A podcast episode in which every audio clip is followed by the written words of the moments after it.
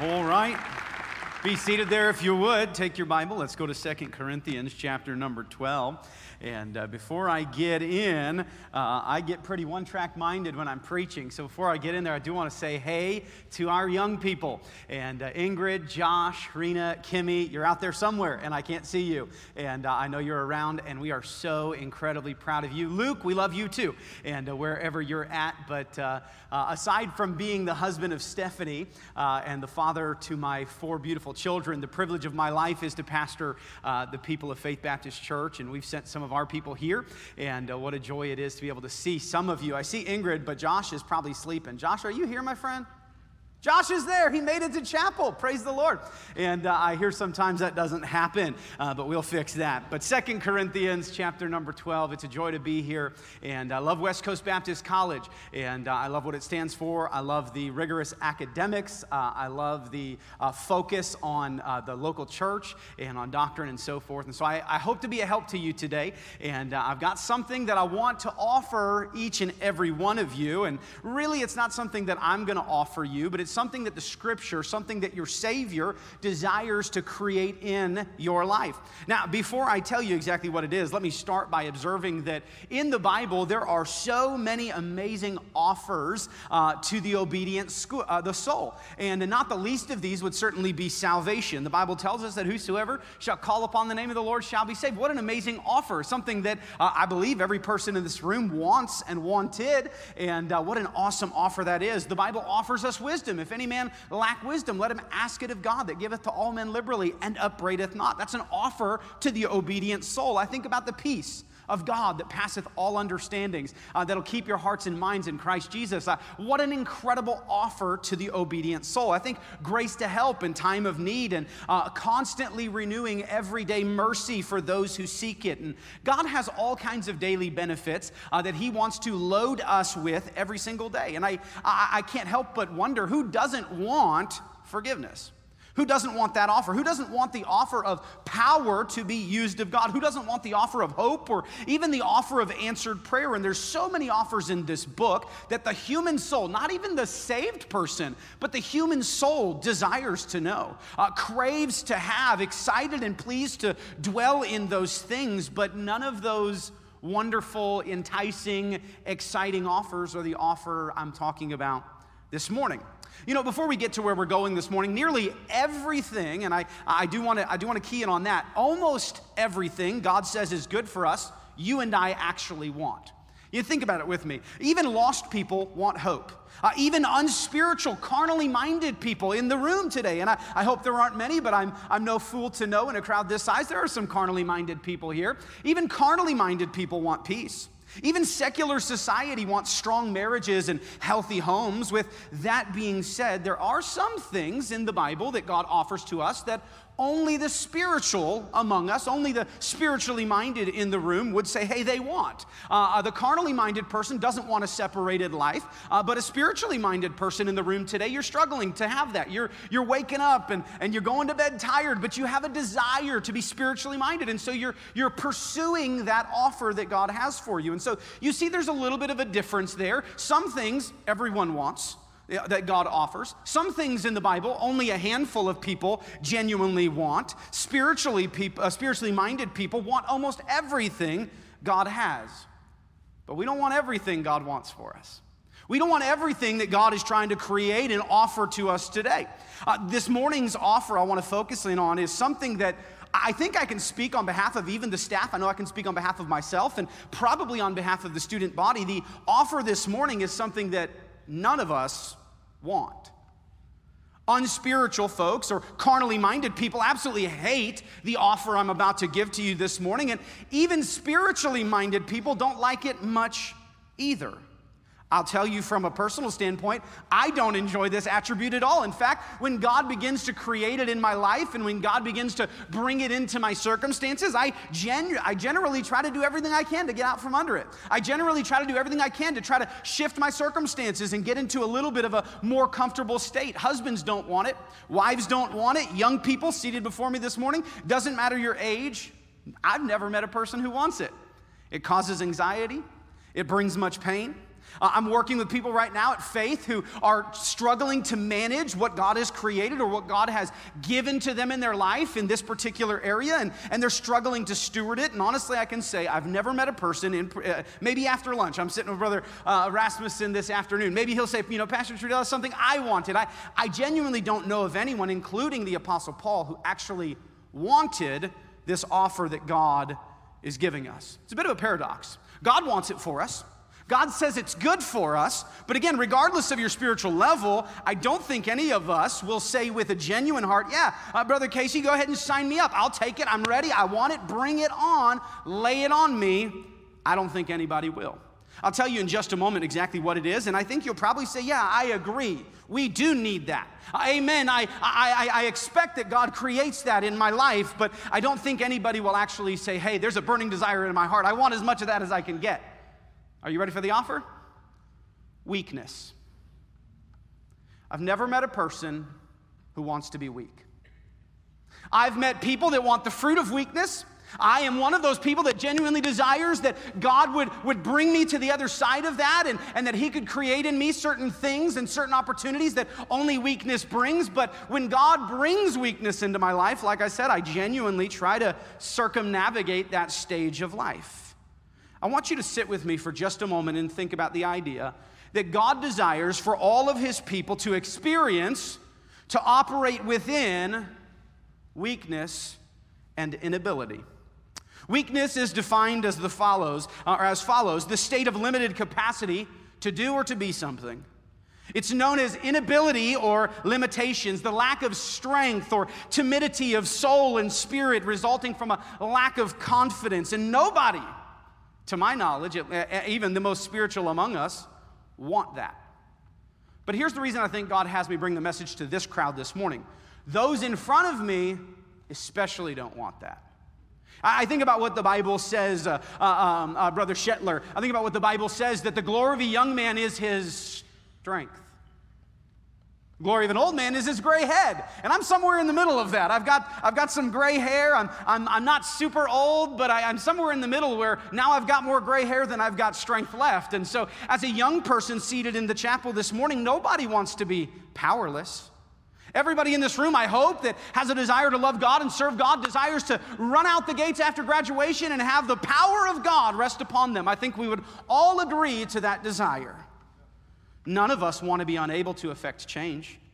Nobody wants suffering in their life or physical hardship or illness in their life beyond the scope of their control. Nobody wants that. We all want to at least feel like we have some hand uh, on the wheel where maybe it's not a lot of change we can affect, but at least we have the option to alter the circumstances no matter how small. But practically speaking, what is, what is weakness? Beyond the dictionary definition, think, think with me. Weakness is only being able to observe when something should be done. Brother Choi pastored for many years here in uh, Southern California, and I know for sure Brother Choi has felt that, where he stood on the sidelines and said, I wish I could do something, but I, I can't observing when something should be done. I'm not talking about laziness and putting your hands in your pocket when there's work to be done. I'm, I'm talking about as a husband or a pastor or a youth pastor someday when there's a heart of a teenager who you've loved and prayed over and you've tried and you've preached the word and you've been faithful and, and it's gotten to the point where there's not much else you can do. You just watch and you pray. Weakness is having the will and desire to help, but not the ability. Pardon the illustration. I know there aren't many fathers uh, in the college today, but one of the weakest times, every father in this room understands, one of the weakest times in your life is when your wife goes through labor. And uh, it is a hard experience. You're, you're standing there, the person you love the most in the whole world is suffering. You have the desire and the will to take the pain, but no ability to.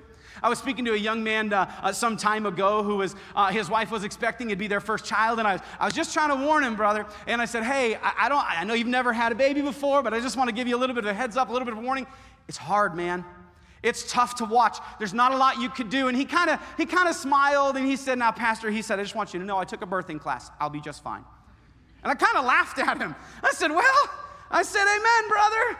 Like, we learned the, we learned the breathing and we learned that. I said, okay, great, I'm, I'm excited. But I want you to know it's going to be a lot harder than you think. He said, oh, it'll be fine. And some time goes by and they had their beautiful child. And I showed up the day uh, the baby was born. I went to the hospital and I saw dad in the lobby, white as a sheet.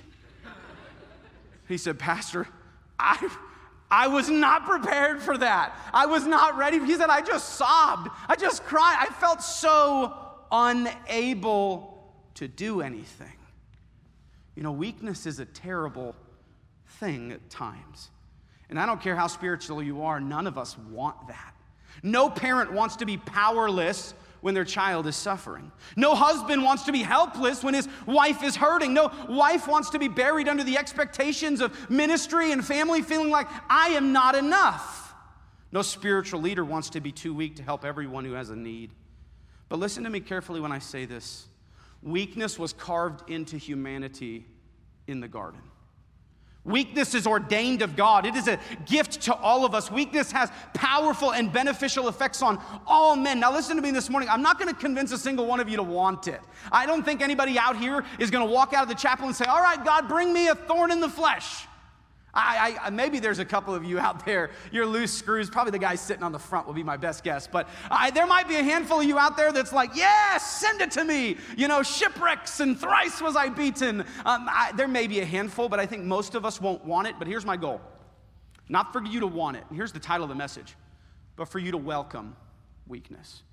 You're never going to want it, to my knowledge. And maybe you get to a place as you get a little bit older that when God brings inability and God brings uh, some, some, uh, uh, some maybe insecurity that you feel like, yeah, this is where I want to be. But as a young man, somewhere in the middle, a little farther down the road than you, I, I've never gotten to the place where I saw God bring weakness in my life and I said, yeah, baby, here we go.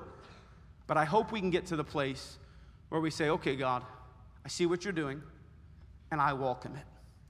I think I want you to think with me of this idea of accepting and welcoming weakness. I, I think of one particular man in the Bible that comes to mind above all else, other than the Lord Jesus Christ as our example in all things. But this man in Second Corinthians 12 towers as a figure of faith in Christianity. And you probably guess it's the Apostle Paul. The Apostle Paul, you'll see, didn't want weakness, but he gloried in it, but he welcomed it. And I want to learn from his example this morning in Second Corinthians chapter number 12 and verse number 6. Would you look there, please? For though I would desire to glory, I shall not be as a fool. Oh, forgive me, I shall not be a fool. For I will say the truth, but now I forbear, lest any man should think of me above that which he seeth me to be, or that he heareth me to be. He says, let me, let me straighten out the record. You, you think that I'm, I'm a strong man and I'm a powerful individual and I have no, I have no uh, inability. And so he's going to straighten out the record, verse number seven. And lest I should be exalted above measure through the abundance of the revelations. He says, No doubt God has used me, and no doubt God has given me special revelations, and no doubt God's hand is on me, but I want you to know it came with a cost. There was given to me a thorn in the flesh, a messenger of Satan to buffet me, lest I should be exalted above measure. I don't know if you noticed that, but he said that last phrase twice. He opened the verse and says, Hey, unless I got so big, God gave me a thorn. Unless I got so big. It's a little bit redundant, but Paul's proving a point. Verse number eight. For this thing, notice how much he didn't want it. I besought the Lord thrice that it might depart from me. And he said unto me, My grace is sufficient for thee, for my strength is made perfect in what's the word? Weakness. Most gladly, therefore, will I rather glory in my infirmities, that the power of Christ may rest on me. Therefore, I take pleasure in infirmities, in reproaches, in necessities, in persecutions, in distress for Christ's sake. For when I am, read the word, then am I strong. Now, listen, I'm still working to get there, Brother R. I wish that I could look back on the road, uh, uh, the last 22 years or so of being saved, and, and see all the hard things that God has brought me through and say, Yeah, bring more. The Apostle Paul's a little different than I think most of us. But this man suffered so much. This man was in prison and beaten, rejected of both Romans, uh, Romans and Jews. He was starved, he was, he was stoned, and on top of that, God gave him a physical infirmity, a thorn in the flesh that God thrust into his body like a thorn under the skin he couldn't get rid of. And, and every day he woke up with it, and every night he went to sleep with it. And I just think, were the shipwrecks not enough, Lord? And were the starvations and the watchings and the waking, was that not enough? And yet, every person owes this man, the Apostle Paul, an immeasurable debt.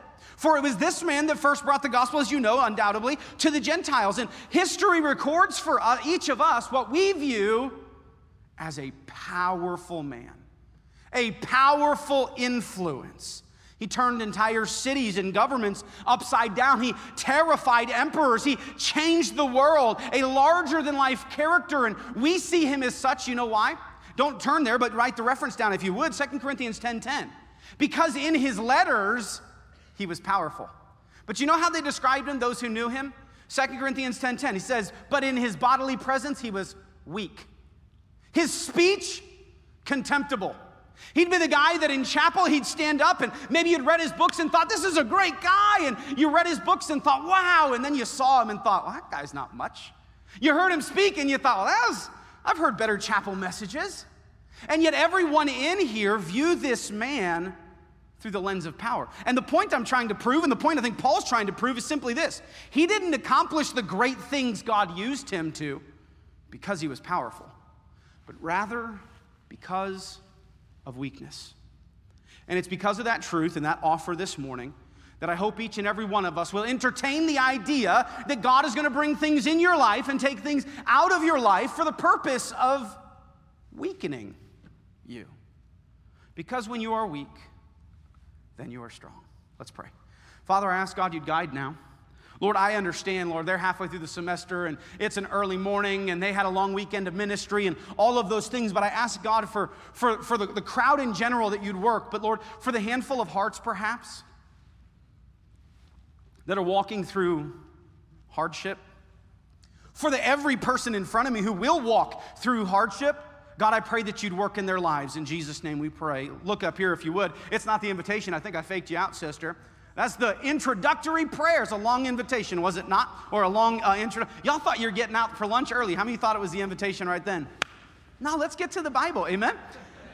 I'm to show you five opportunities. I'm so sorry. That's all me. Five, I don't normally have that long of an introduction, right? So you normally have, you learned in homiletics class, Brother R, whoever teaches it, don't have that long of an invitation. You'll fake everybody out. Praise the Lord.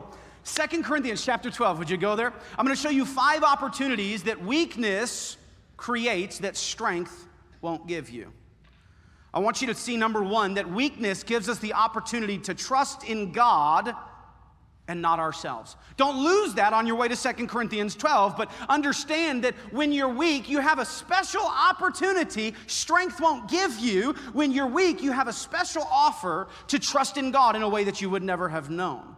Because when we're powerless to affect change, listen to me, young people, strong people, talented people, when you're weak enough that you can't do anything, you're gonna realize in ministry it was never you that was supposed to do it in the first place.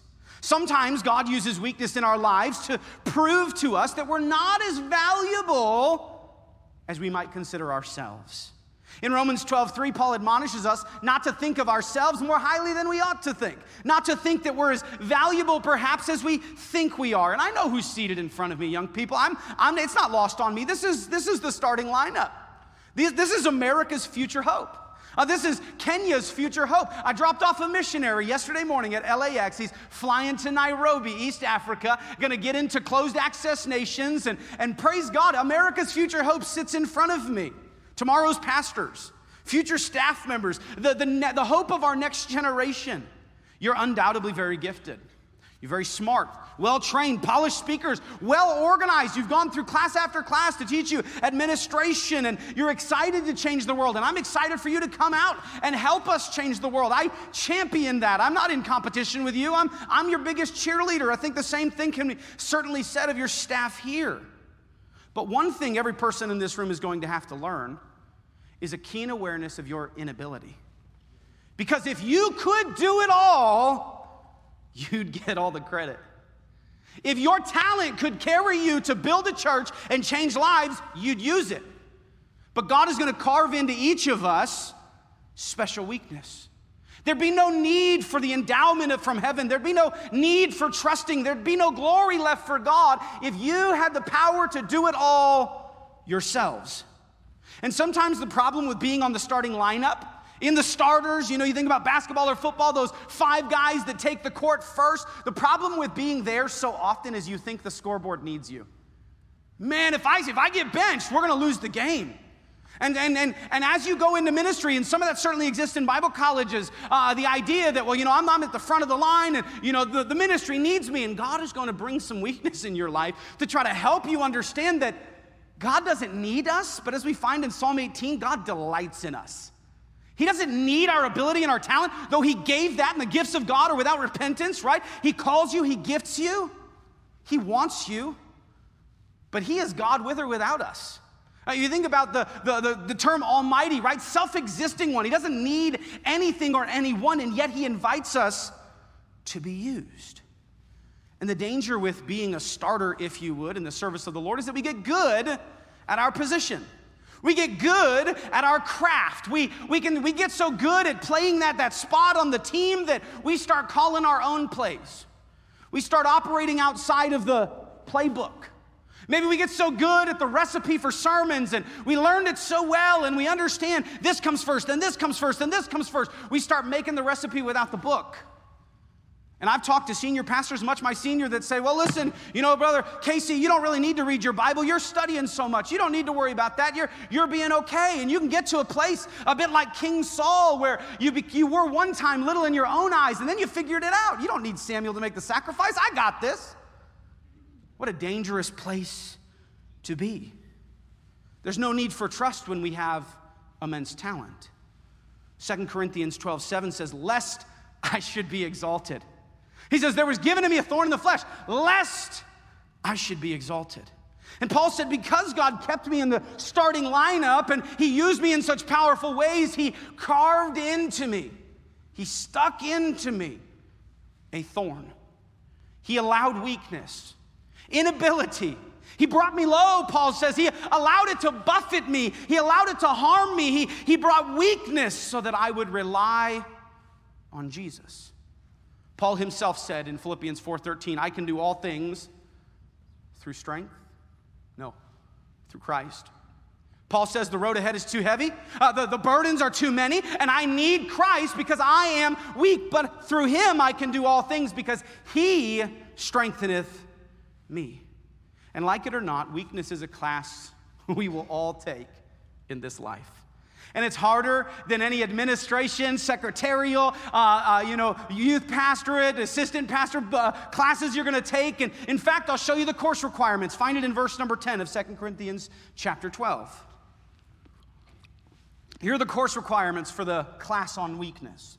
Therefore, I take pleasure in infirmities, in reproaches, in necessities, in persecutions, in distress, for Christ's sake. For when I am weak, then I am, am I strong. I want you to notice, secondly, weakness gives me an opportunity to need Him. We, maybe I haven't realized this, but young people out there listening to me this morning, perhaps the weight of weakness that God has put in your life isn't given to crush you, but to cause you to bow. It's heavy on purpose. It, there's, there's too much for a reason. I often say my favorite Bible verse that's not in the Bible is that God will never give you more than you can handle. That is emphatically untrue. If you try anything for Jesus, you're gonna wade into waters that go well above your head. If you try anything for the kingdom of God, you're gonna be burdened and you're gonna be attacked above anything your capability and ability can handle. God will frequently give you more than you can handle, He'll never give you more than He can handle. He'll call you to impossible tasks. He'll have you walk through the shadows and the valley of death. He'll invite you into difficulty. But he's doing it to teach you something. He's not doing it to break you, he's doing it to show you you can't trust in you, but you can trust in him. I think about this necessity is often said to be the greatest motivator, right? We rest because we need to. We eat because we like to, but we should eat because we need to, right? We breathe because we need to. God ordained needs in His creation, and He forged weakness in so we would learn to need Him. I want you to think about the notable sins of notable societies in Scripture. What was the pride of Sodom and Gomorrah? Or what was the sin of pride, of Sodom and Gomorrah? Pride and fullness of bread. The, the sins of Laodicea, they had need of nothing. Listen, When I have no need, I'm in danger of lacking motivation to go to God. I've got food and I've got money and I, I, you know, I've got a growing church and I've got no problems and my, my grades are under control and my family is fine, my health is in line and I know what's happening after graduation. I've got offers, I've got it all figured out. Good, great, that's fine. But let me speak to the senior class who doesn't have it all figured out just yet. You don't have 12 offers, you don't have the spouse, you don't have the place, you don't have any idea what comes next. Perfect you will learn something about God in that fellowship of suffering. You will learn something about weakness that you're going to desperately, desperately need when you actually go into ministry and start to serve. And so, can I just encourage you and admonish you just rest. Just allow God to create in you in this season of hardship whatever it is He's trying to teach you, but don't run. Weakness teaches us to trust. Number two, weakness creates a need in our lives and we gotta hurry. Number three, weakness has the ability to tune our heart to God's. Go to 2 Corinthians 13 4. This is an incredible passage. 2 Corinthians 13 4. For though he was crucified through weakness, yet he liveth by the power of God. For we also are weak in him. No, no, no, no. I thought I was going to get out into ministry and be powerful. Okay? For we are weak in him, for we shall live with him by the power of God toward you. Now, you're all probably too young to know what it's like to tune a radio. Uh, I don't know. Maybe your cars have a tuning radio, but back in my day, all 33 years of my life, uh, back in my day in the car, we had to tune the radio, and, and uh, we didn't have the, you know, the buttons and they automatically went to the tuning, but we had to go a little bit to the left and, and a little bit to the right until we finally found a place where there was no interference. The frequency was matched perfectly. We could hear the radio. Listen to me, young people. Weakness tunes our heart uh, you're a little bit proud. You're a little bit talented. And, and listen, talents are good. We're going to talk about that. But you, you need just a little bit of humility. Uh, and you need to know how to suffer so that you can help those who suffer. And it's creating a tune, a frequency with no interference and no static where we are tuned to God. We're learning to suffer like He did. We're learning to submit like Jesus did. We're learning to be lonely, as no doubt Jesus was. Has it ever occurred to you that perhaps the Lord is teaching you the hurt of His heart in the hurt He's allowing in your life? If you study through the Old Testament, you'll find in the minor and major prophets that God oftentimes brought very difficult and very strange at times circumstances into the life of the prophet. Why? So they would know how he felt toward Israel. He says, Hey, I want you to do this for a year, and I want you to realize that's my heart toward Israel. Hey, I want you to take this, this wife that became a harlot and bring her back to you because that's how I feel. Uh, years ago, and I don't have time to go into the, the detail, but years ago, I was walking through a difficult circumstance as a pastor, and just, it was tough, and people had expectations, and it, it felt like a hard season. You just felt lonely, lonely, and, and listen, you'll get there. Every pastor, every minister has gotten there, but ministry just takes a special toll on your life at certain seasons, your family, your peace, your sleep schedule. Uh, sometimes people just expect perfection, or at least you feel like they expect perfection, and, you know, you've got to preach like, you know, Dr. Chappell and memorize the Bible like Brother Getch and have hair like like Brother Choi. I mean, you just got to have everything in line perfectly, and you're 26 years old with two small kids. And I remember just feeling I was insufficient at this time, and uh, people, you know, just faults and finding faults, and I just felt lonely. And, and I remember as I was driving to work, I was coming over the bridge near Hughes and White Lane, and, and I just felt so burdened. And I was talking to the Lord, and, and this, this just, I had this sweet moment with Jesus. And it felt as though God was speaking into my heart, and He said, Casey, I'm acquainted with that grief. And I know that's in the Bible, but man, it just, something happened on that little overpass where God spoke to my heart and He says, I've ministered to these people too, and I've given all, and I, I desire their hearts, and I love them, and I've given, and I've sacrificed my family for them. I've done all I can, and now you know my heart toward those people. And it may not sound much to you, but it was profound. It was as though in that moment of suffering, it was static, static, static, static, static, and then my heart was tuned to His. It was as though in that suffering, God pulled His heart back and said, Now you know my heart toward them. It was so profound, actually, that I actually hit the car in front of me. Uh, they, they stopped, and I was in deep prayer and tears. Boom! And I hit it. So maybe that's why you pray in a closet and not on the road. I'm not sure the application of that. But I know this when you fellowship with his sufferings, it tunes your heart to him. Weakness gives me an opportunity, one, to trust God, two, to need God, number three, to learn God, number four. Weakness gives me the opportunity to know his strength. You say, I'm supposed to get out and be powerful. Yes, but no. Not you, but Christ that dwelleth in you. Listen, Paul was not, eh, not effective because he was powerful. Rather, Paul was effective because he was weak enough for the power of Christ to rest on him. Go back to 2 Corinthians 12:10. Therefore, I take pleasures in infirmities. Verse 10 in reproaches, in necessities, in persecution, in distresses for Christ's sake, for when I am weak, he said, I'd rather be weak because then am I strong. Young people, when you learn to accept, I don't mean to call you young people, I hope that's not degrading, but college people, not young people, I don't know what to call you.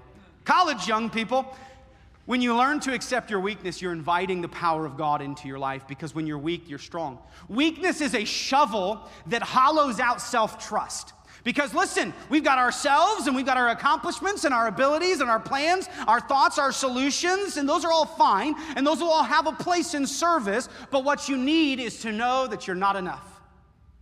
You'll never be enough for that youth group.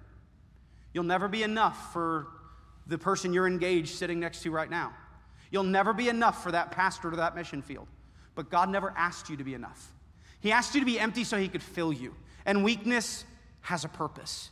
Now, that brings me to my final observation, and we are done right on time. What is the purpose of weakness? What's the end game of it, if you will? Weakness places my trust in uh, uh, uh, God. It creates a need that only He can meet. It causes me to understand His heart, and it invites me to power in my life. But what's the purpose of weakness? Listen to me. Go to 2 Corinthians 1, or 1 Corinthians, forgive me. 1 Corinthians 1. Weakness positions me to be used by God. There's an end game to weakness, and it's the glory of God. You'll find it with me in no uncertain terms. I don't have to make something up. I'll just read it from the Bible. 1 Corinthians 1:26.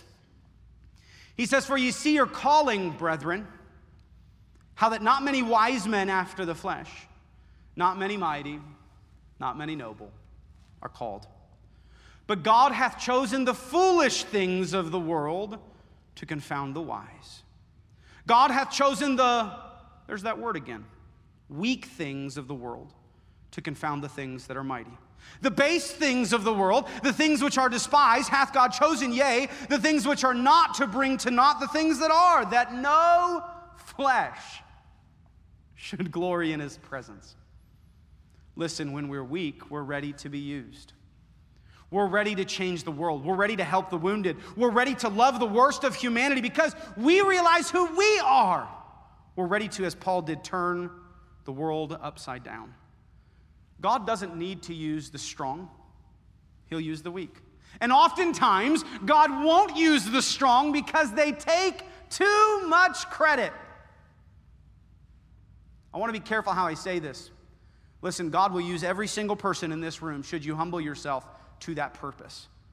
But maybe you're in here and you are super talented, and you are who's who and what's what.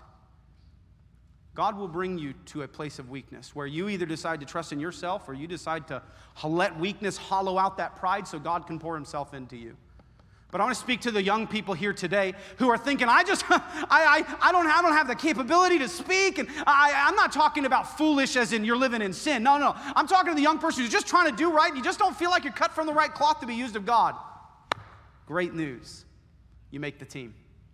Because God chooses the foolish and the base and the weak to confound all the mighty, the, the, the ones who everybody thought, yeah, and then, uh, well, maybe, maybe someday, but that's the person that get, does it. And everybody says, well, it wasn't Casey that did it. We, we know Casey. There's no way that's going to happen. I mean, we know Toby. That, that's not going to happen. Brother Weaver, no, that, that's, that's a God thing. And that's what brings a smile to God's face. Listen, it's the shepherd boy God uses to confound the monarch head and shoulders above the nation. It's a tent maker that God used to confound an entire empire. It's the apostles, the fishermen, the tax collectors that turned the world upside down. It's a backwards shepherd on the backside of the desert in, in, uh, in, in uh, Israel area there in the Middle East that, that God used to part the Red Sea. It's a herdsman, not a prophet, not the son of a prophet, Amos, that God used to speak to Israel. God doesn't need all stars, He needs broken people. God doesn't need the people who compete for his glory. He needs the ones who everybody knows they didn't do it. He doesn't want anybody stealing his glory. Listen, gifting and talent and heritage are all a beautiful thing, but God chooses weakness. And Paul said, For this reason, I glory. I take pleasure in the hurt that God brings, in the suffering that God allows. Listen, think with this final thought with me. Few men have ever welcomed weakness like Paul did. Consequently, few men have ever changed the world like Paul did. Paul didn't want the weakness. We saw that three times. Lord, please, would you take it away? Please, would you take it away? Please, would you take it away? And God said, No. He said unto me, My grace is sufficient for thee. My strength is made perfect in weakness. And Paul accepts it. He welcomes. Most gladly, therefore, will I rather glory in my infirmities, that the power of Christ may rest on me. So as we go to prayer, let me admonish you. You don't have to want it. Whatever hardship, whatever circumstance, whatever burden is in your heart and life right now, I'm not asking you to stand and cheer for it, but I am saying welcome it. Okay, God, you chose it, you took it, you gave it, you changed it for your glory. Let's pray. Father, I ask God that you do a work in our hearts this evening, this morning. Lord, in front of me are incredibly talented, gifted, anointed young people. We're going to need those talents. Lord, a man's gift maketh room for him. We, we need those gifts. We need the vocals. We need the, uh, the, the polish. We need, the, we need those things, Lord. But God, may they recognize, and may I recognize, and may we all recognize that what we need as individuals is a keen aware of our inability, a keen understanding that we are never going to be enough. We're never going to be able to fix the hurt every time.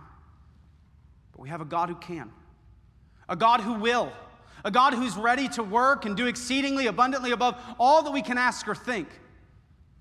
But He chooses foolish people who don't feel like they've got it. He chooses weak people who don't feel like they're everything everyone's ever needed.